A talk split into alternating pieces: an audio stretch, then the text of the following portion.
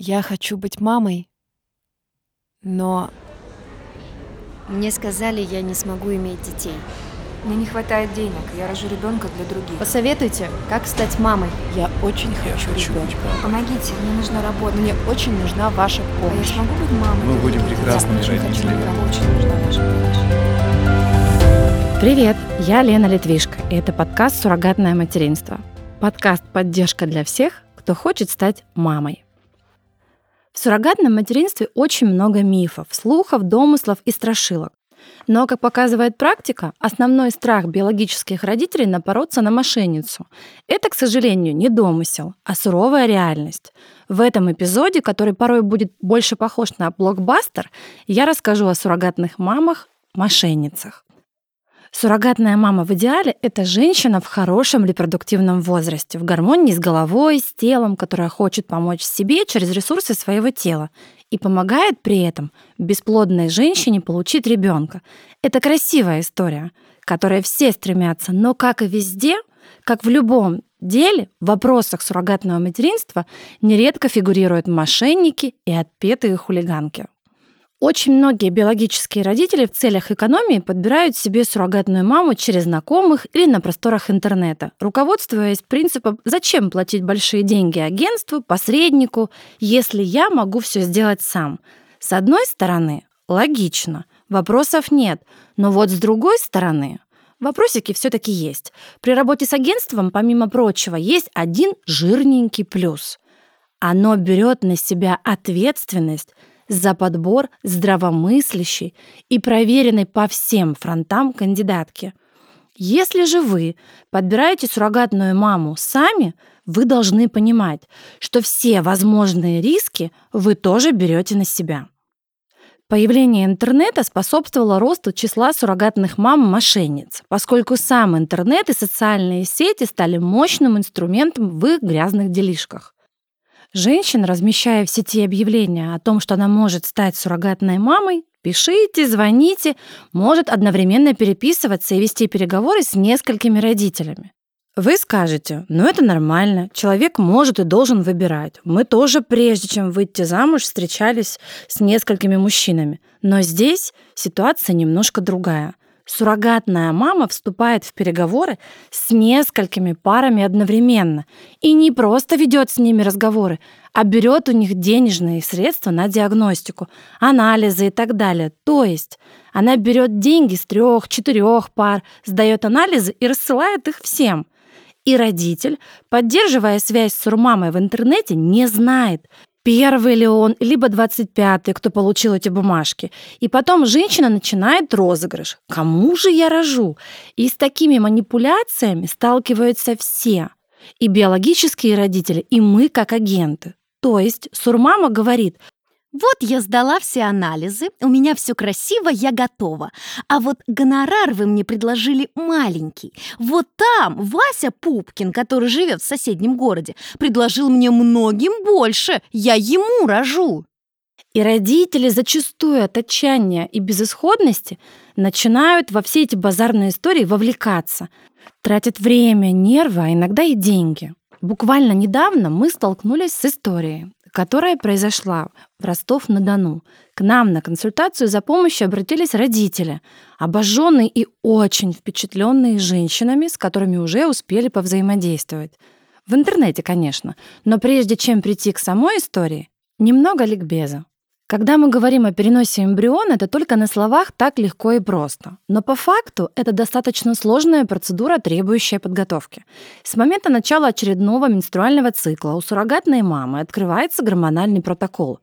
То есть назначаются препараты, которые в определенную фазу цикла включают или выключают ту или иную функцию организма. Так вот, принимает она или не принимает эти самые препараты, проверить очень сложно. Есть некое доверие, на словах «я принимаю», «я да», «я все пью». Репродуктолог связывается с женщиной и назначает ей день, когда она должна явиться в центр ЭКО. Не просто, чтобы посмотреть в ее ясные глаза, а посмотреть, как созревает эндометрий.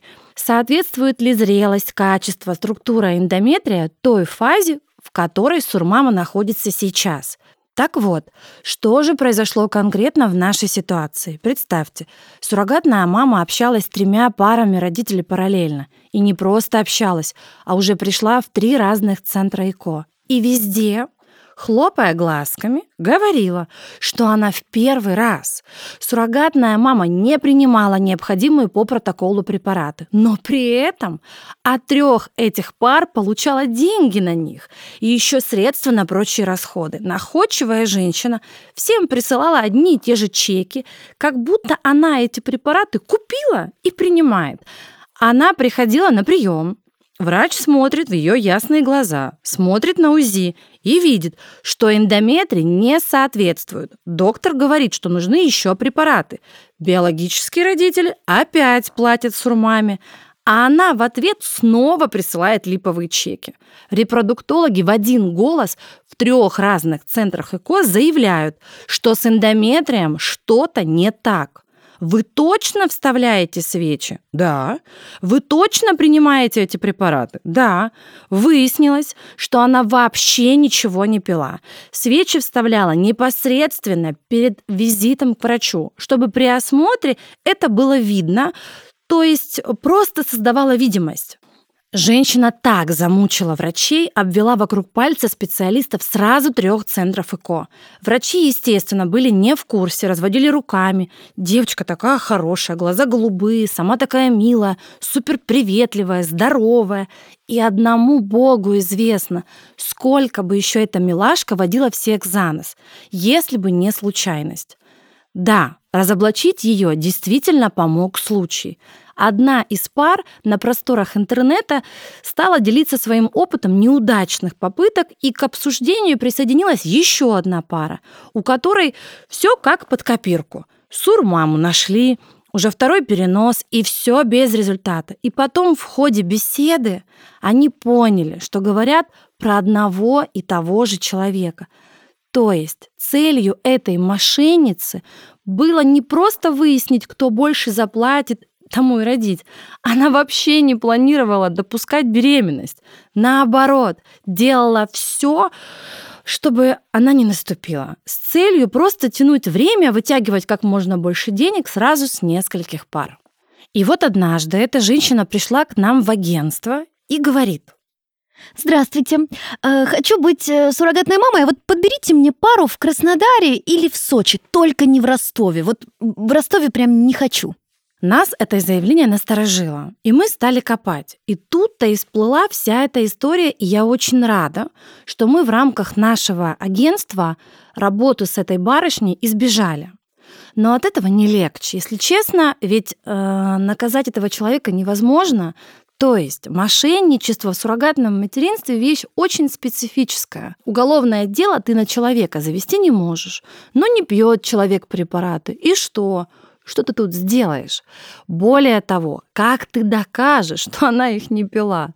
Ты же не поместишь человека под камерами, не возьмешь его жизнь под контроль 24 на 7. Вот так человек с виду казалось очень благополучным, надежным, адекватным, а по факту оказался волком в овечьей шкуре. При том, что эта конкретная женщина рассказывала всем этим людям, что она опытная сурмама, что она родила людям ребенка, и все было ок. И здесь я хочу сделать акцент, что вот это понятие опытное тоже зыбкое и трудно подвергается проверке. Когда ко мне женщина приходит и говорит, что она опытная, я всегда подхожу к этому без лишних восторгов и прошу документально подтверждения. Выписки, справки, протоколы, договоры. Как я пойму, что у вас действительно было родоразрешение?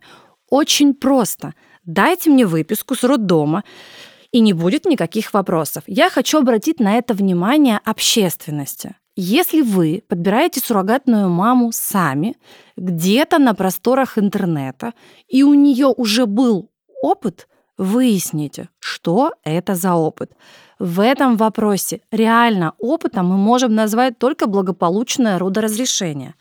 То есть появление на свет здорового, крепкого малыша, только в этом случае женщина может говорить о себе как об опытной и требовать за это повышения гонорара.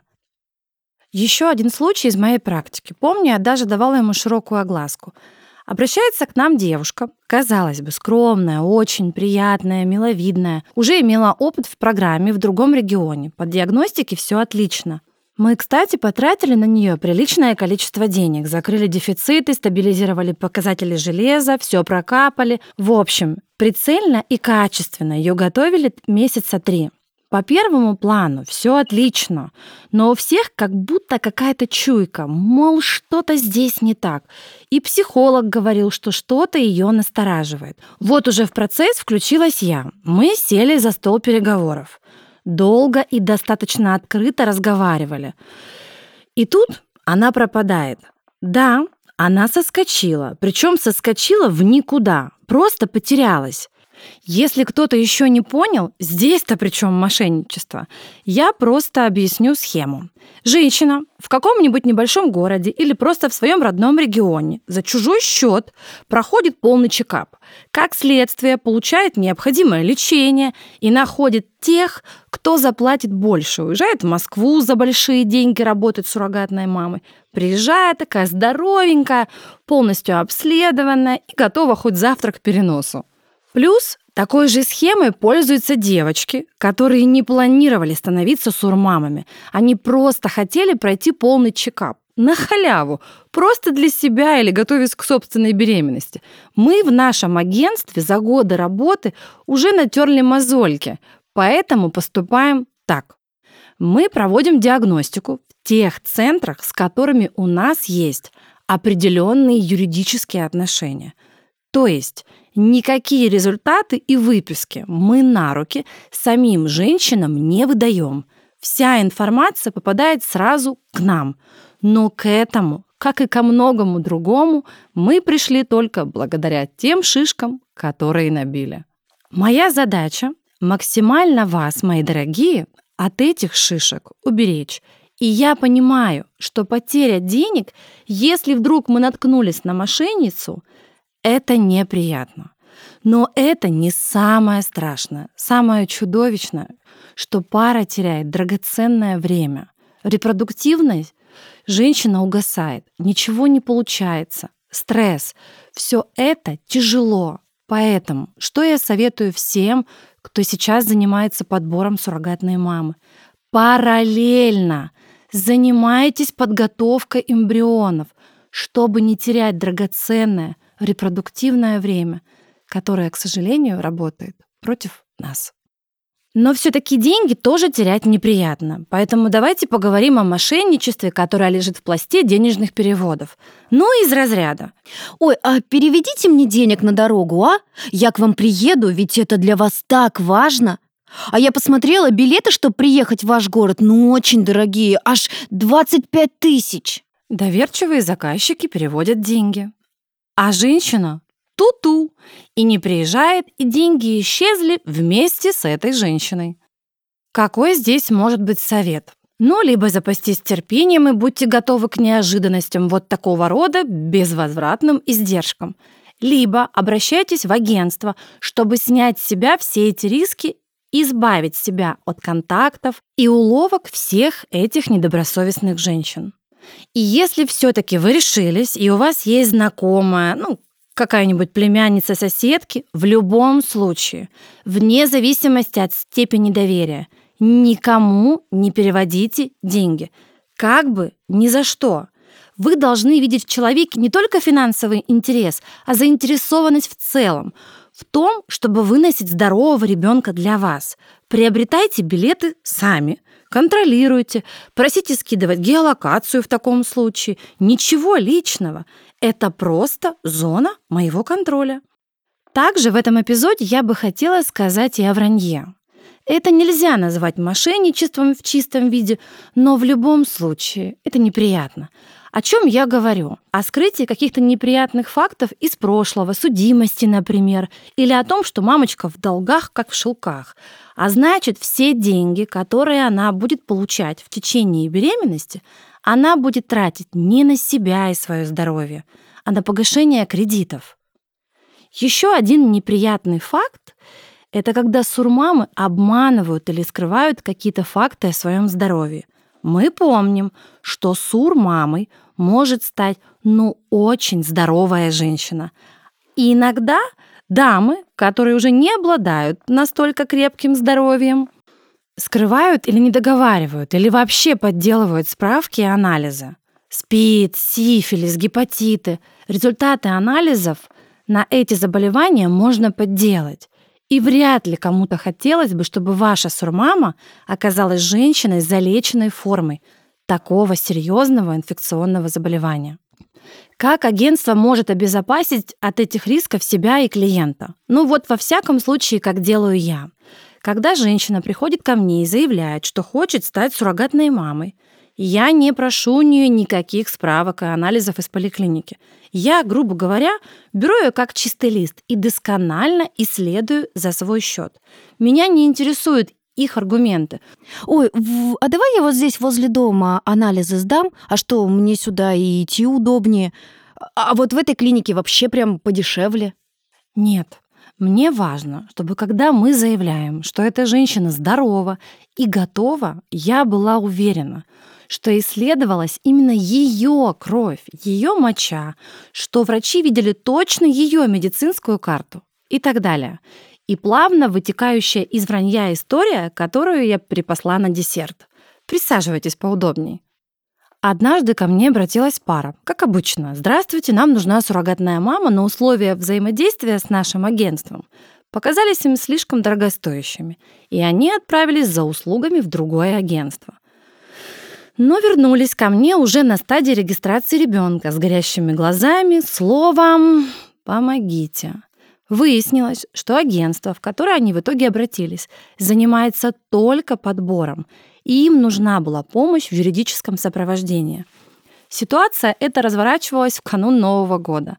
Отказать я им не смогла, это были знакомые знакомых друзей, и мы начали работать. Все обрисовали, кто за что отвечает и как конкретно я могу помочь. Мы выбрали роддом, где будет родоразрешение, и начали сбор документов. Так как биологические родители, лица всегда очень заинтересованы, они оперативно мне все предоставили. А вот коммуникации с суррогатной мамой начались какие-то сюрпризы. Она постоянно выдумывала какие-то причины, почему она забыла документы, не может их найти, забыла, где они и так далее. Напомню, действие происходит в аккурат перед Новым годом. У всех в голове чехарда, глаза выпучены, потому что нужно успеть сделать вообще все. И так как Новый год вместе с этой суетой приходит ко всем одновременно, абсолютно все участники процесса в некой истерии. К делу подключаются врачи. Они меня дергают. Мол, сурмама странно себя ведет в медицинском центре, что нужны ее документы, а их нет. И не только каких-то основных – паспорта, полюса, СНИЛС, но и медицинских. Она же не с улицы пришла рожать. УЗИ, анализы, обменная карта. Нет вообще ничего. И тут, бац, суррогатную маму экстренно госпитализируют. Чехарда с документами продолжается. Я забыла, не могу найти. Муж заболел, привезти документы не может. Короче, случилось то, что мы даже не могли предположить. Оказалось, что у этой суррогатной мамы был поддельный паспорт. И даже имя у нее было не настоящее. Вы спросите, как это вообще возможно в наш-то век цифровых технологий? А вот как было дело? В паспорте, где есть номерной код, у нее все было залито зеленкой. То есть, по ее легенде, она сначала забыла паспорт дома, а потом, когда ее уже не было дома, дети залили ее паспорт зеленкой. Паспорт недействителен, использовать его ну никак нельзя. Причем стоит отметить, сделано было все очень искусно. Цифр не было видно нигде. То есть зеленка была абсолютно на каждой страничке. Знаете, еще когда я приезжала на встречу к ней, я задумалась, что она выглядит гораздо старше своих лет. Я, к слову, тогда была примерно ее возраста. И думаю, интересно, неужели село, в котором она живет, так ее заюзало? Простите, но значения не придала. А зря. Паспорт был поддельный. Звали ее не Таня, а Наташа. И ей было не 34 года, а 43. Всю беременность она обманывала родителей, что стоит на учете, регулярно ходит к врачу. По факту Она один раз сдала мочу, а родителям отправляла поддельные результаты анализов. Кошмар. Ребенок родился, но родился в достаточно тяжелом состоянии. У нее были урогенитальные инфекции, зеленые колоплодные воды. У ребенка был дикий дисбактериоз. Она обманывала и по поводу приема тех или иных препаратов. Ничего она вообще не использовала, ничего не пила. Итог. Экстренная кесарева. Но эта ушлая женщина и здесь не упускала возможность получить выгоду. Начала требовать деньги за кесарево сечение. Мой совет был пока ничего не отдавать. Но родители поддались манипуляции и заплатили ей за кесарево. В итоге это были единственные деньги, которые она вообще получила, как суррогатная мама. Потому что потом такая началась шумиха, были подключены все. Прокуратура, органы опеки в связи с тем, что сурмама от ребенка отказалась, а биологические родители ребенка не могут зарегистрировать, потому что паспорт суррогатной матери что? Недействителен. И ребенок оказался в некой прострации, юридически никому не принадлежащий.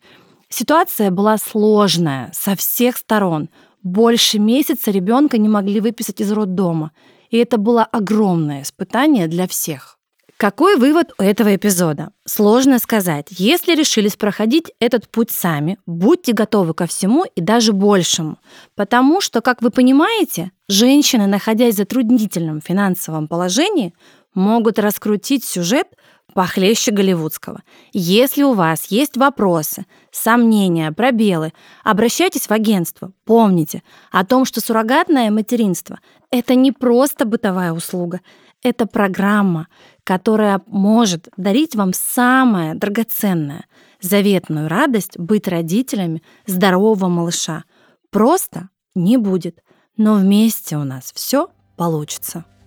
С вами была Елена Литвишко, эксперт в области суррогатного материнства и донорства яйцеклеток. Вот уже 10 лет я занимаюсь этим непростым, но горячо любимым делом и являюсь руководителем и создателем сети агентств АСМЕД – Ассоциация суррогатных мам и доноров ооцитов. Всю подробную информацию вы найдете по ссылке в описании.